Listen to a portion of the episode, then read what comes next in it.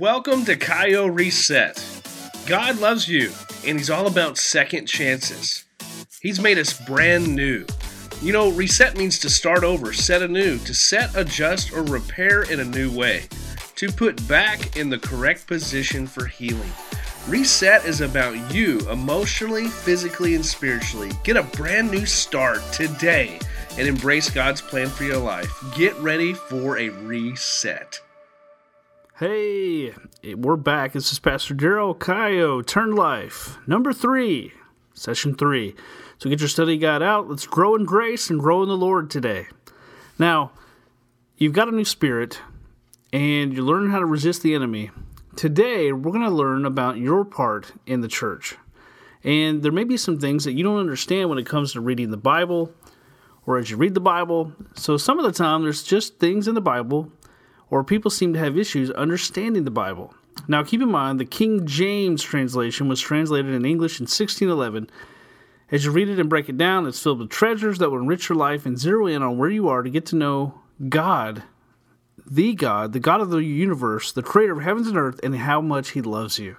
So today we're going to talk about the family of God and being a part of his family.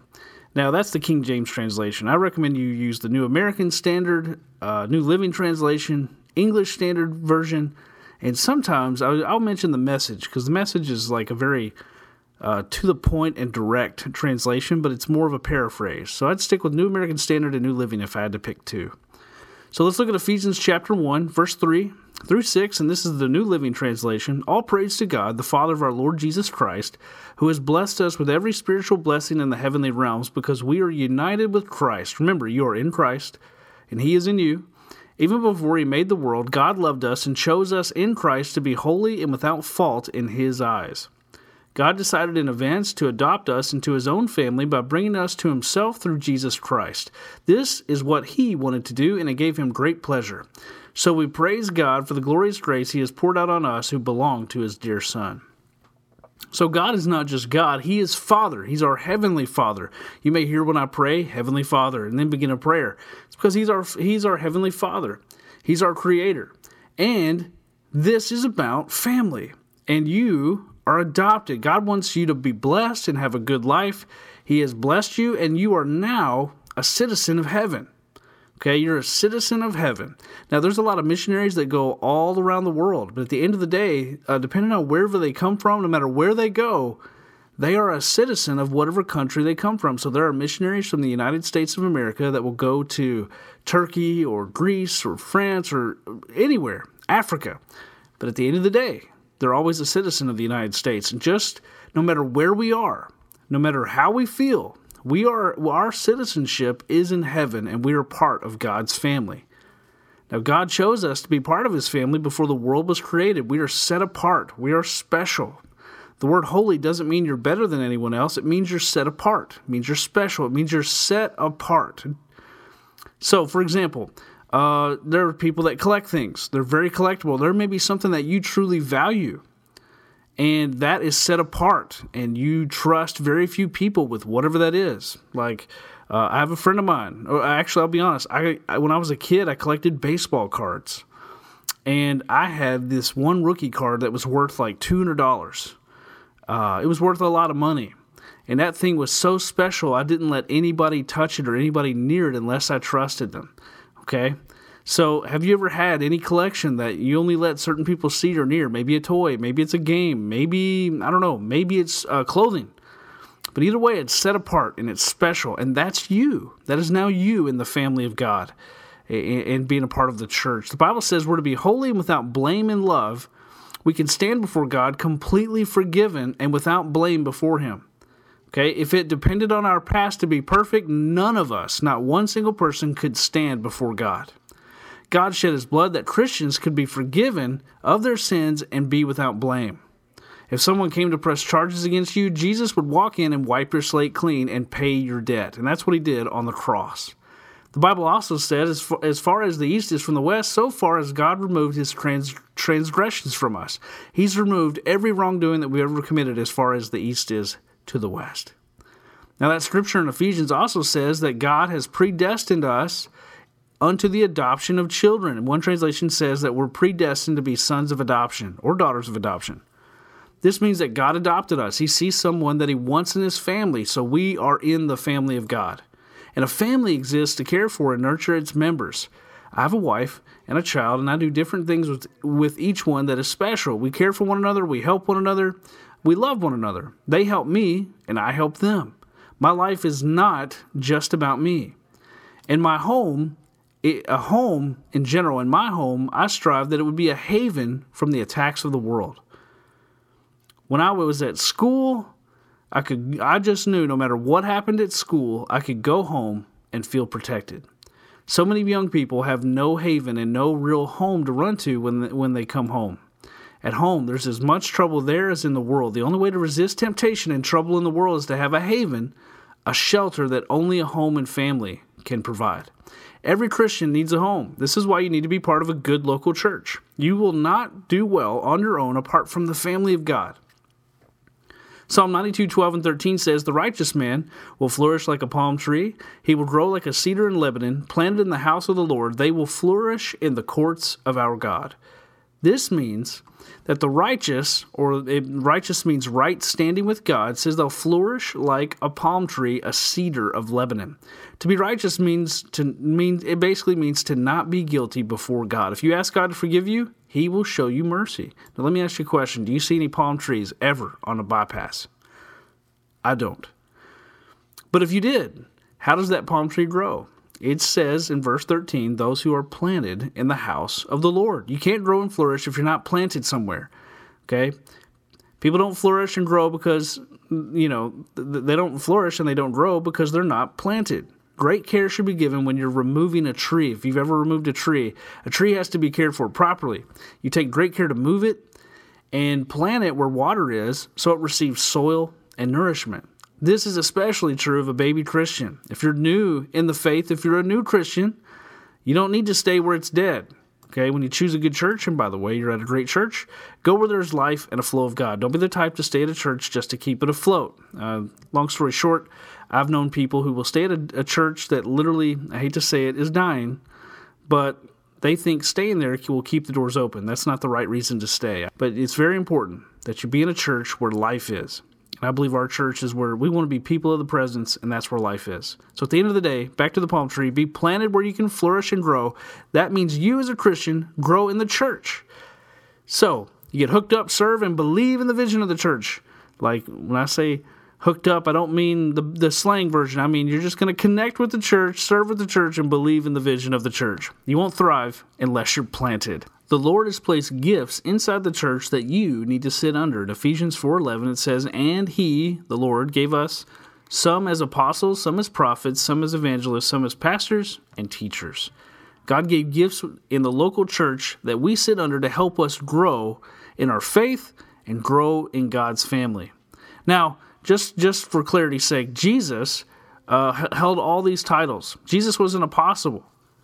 Hebrews 3:1 says, Therefore, holy brethren, partakers of a heavenly calling, consider Jesus the apostle and high priest of our confession. Jesus was an apostle.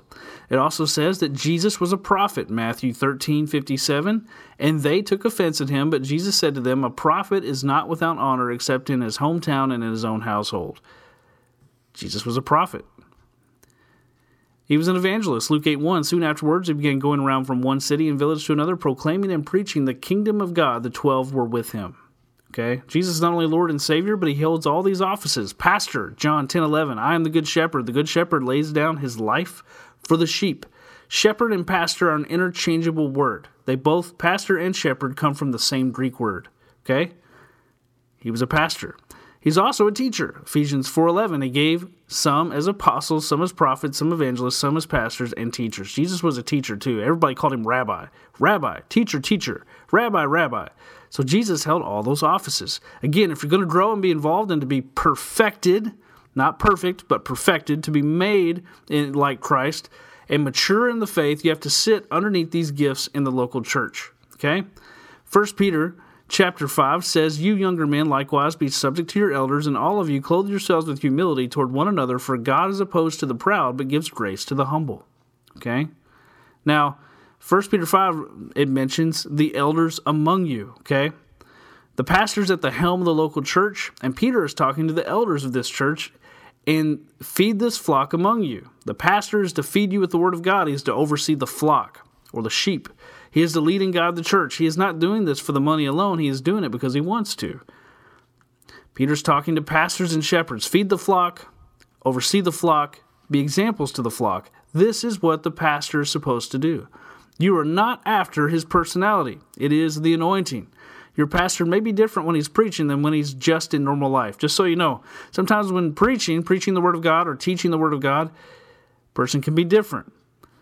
When you talk to him in casual conversations, a little more one on one, a little more uh, down to earth on your level. Okay, so don't think there's a, a difference there. Same person, but there might be a slight difference in, in the delivery. It's like McDonald's and another burger place down the street. They're both selling hamburgers, it's just in a different wrapper. Okay? Different wrapper, same burger. Same message, different approach, different delivery. Let's keep that in mind. Let your pastor feed you the word of God. Receive the word from your pastor. Okay, that could be your youth pastor, your senior pastor, a pastor in the church. The pastor oversees you. Okay, he submits to the church. Okay, as you submit to the church, get involved with the church. Also, the pastor is to be an example before you. Very important. Now, there are some pastors who maybe throughout history or leaders in a church or a Christian you know, maybe, you know, they made mistakes, they fell into sin. You know, don't follow people who rebel against the pastor who rebel against the things of God. You don't have to sit under that, just so you know. If there's ever an area of major consequence, abuse of money, adultery, don't follow these guys. Now, can those people be restored? Absolutely. But if somebody's in sin, don't follow them, or they're doing something that's contrary to the Word of God, do not follow them. Okay? Remember, you follow their example, and this is how you relate to your local church. So you want to sit under a pastor who feeds you the Word, he oversees you, he looks out for you, protects you, and he's a good example before you. Keep that in mind. Younger believer must submit to older believers. Don't follow an older believer that contradicts the Word. It's exactly what I just said. Don't follow somebody who contradicts the Word of God. Okay? Now, if you disconnect from your church, you are without a shepherd. You're defenseless, and the devil's going to attack you because you're alone. We are sheep. We're the followers. Sheep are not effective defending themselves, they're protected by a shepherd. Okay, wolves are always deadly. So, this is important that you be part of a strong local church. Okay? Remember, 1 Peter 5 5, you younger men likewise be subject to your elders, and all of you clothe yourselves with humility toward one another, for God is opposed to the proud, but gives grace to the humble. Okay? Get under a shepherd, be protected. Otherwise, the enemy, the devil, Satan, he's going to attack you. Being a part of the church means you have a defense, means you have someone who is going to defend you and guard you and protect you. Now, you have a responsibility to help the support of the local church. It's very important that you do this. Some people get offended at the idea of money and the church taking up an offering. But be careful how you think about money. You have a responsibility to support the church with your money. Psalm 24 1 says, The earth is the Lord's and all it contains, the world and those who dwell in it. When you work on the earth, you receive money. Okay, when you have a job, you get money, you get paid. Cha-ching. But it belongs to God. God in the beginning gave Adam dominion, but didn't give him full ownership of the earth. Remember, Adam's only a renter, a caretaker. God wants God wanted him to tithe a tenth. The first 10% of your income is the tithe, and that goes to God. Now, back in the garden, God says that there's one tree that I don't want you to touch. God had one tree that was his, but all the others were Adam's. This is like a representation of the 10%. He just set back this one tree and don't eat from it, okay? That's also teaches us restraint. It's a good thing. God just wants 10%. You can give an offering, which is anything on top of the 10% of what you make. Remember, if you made $10, you give the Lord $1 as your tithe. That's 10%. Anything on top of that is an offering. Now, when God gave Canaan to Joshua, he told them to burn the city of Jericho but you can have the rest. There was one man who didn't. His name was Achan, and he kept treasure hidden in his tent. Now, after that, they went into battle and they kept losing. And the Lord revealed that it was because there was sin in the camp, there was sin in their group. And because of this, they were they lost the battle. Okay, so again, obey God, be obedient. He said, now remember, he said, don't take anything. Okay, So keep in mind that there are some things that God sets apart, and He's asking for a 10% of what we make set apart and give to Him. Okay, so we have a responsibility to tithe.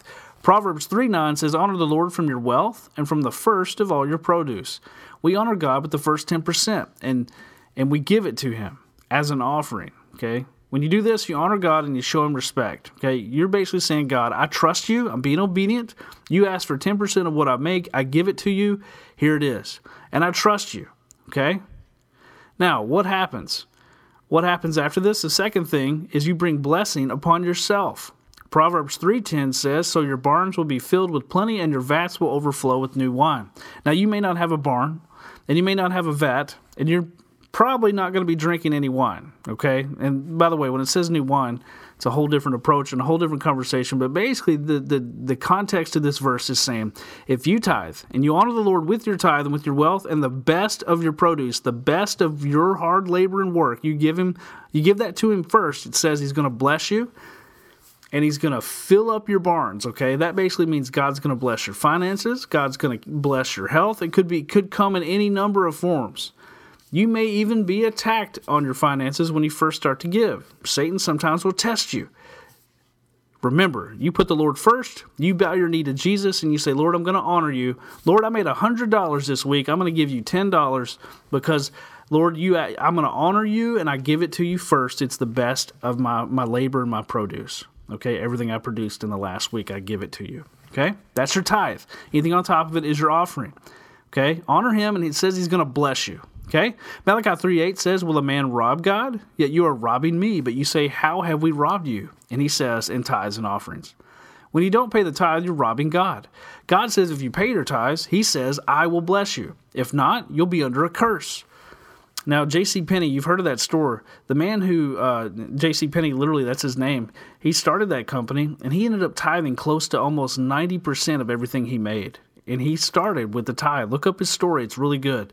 So what God says, if you're not tithing to Him, and you, when you don't do that, you rob Him, and when you rob Him, you're putting yourself under a curse. Okay, it says when we tithe in that same that same book, Malachi three, it says you rebuke the devourer. Okay, it means the Lord will rebuke the devourer, rebuke Satan, keep the enemy off our back because we honored Him. Okay. Remember, he's just asking for a tenth. He's not asking for 90%. A tenth is a small portion, that's all he asks. Give it to him, honor him, and he will bless you. Third reason to pay the tithe, it sustains the work of the ministry.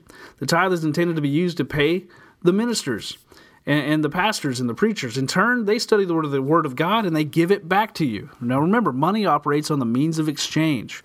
When you buy something, you get something. That's how money works. Now, when you give to God, God is going to pour back. Now, we don't give to get. Keep that in mind. We do not give to get. We give to honor God and we give to be obedient. And then in return, he gives back. When we pay to the church, we get paid back with the Word of God. We get paid back with the anointing of God. All of it is uh, cyclical. It's a cycle, cyclical. So Hebrews 7 8 says, In this case, mortal men receive tithes, but in that case, one receives them of whom it is witnessed that he lives on. It says here that we give offerings and tithes and will go to a man that will die. Jesus, at that same moment in heaven, receives your money, takes it, and he uses it to further the gospel. The only person that gets hurt over the tithe is the devil, the enemy, Satan. So it's important to tithe because when we give to the Lord, He gives back to us. He promises to bless us and not curse us and protect us. Get planted into a local church. Be a part of God's family. It's to protect you and guard you, to be under a shepherd. And we're under the good shepherd, Jesus. Now, God did not want you to fly solo. You're part of the family of God. Sink your roots in deep, just like that palm tree, just like that cedar, Sink them in deep at the church and don't let the devil pluck you out. Grow and prosper in the Lord today as you get planted in the courts of our God and being a part of God's family. I'm Pastor Daryl, and until next time, God bless you.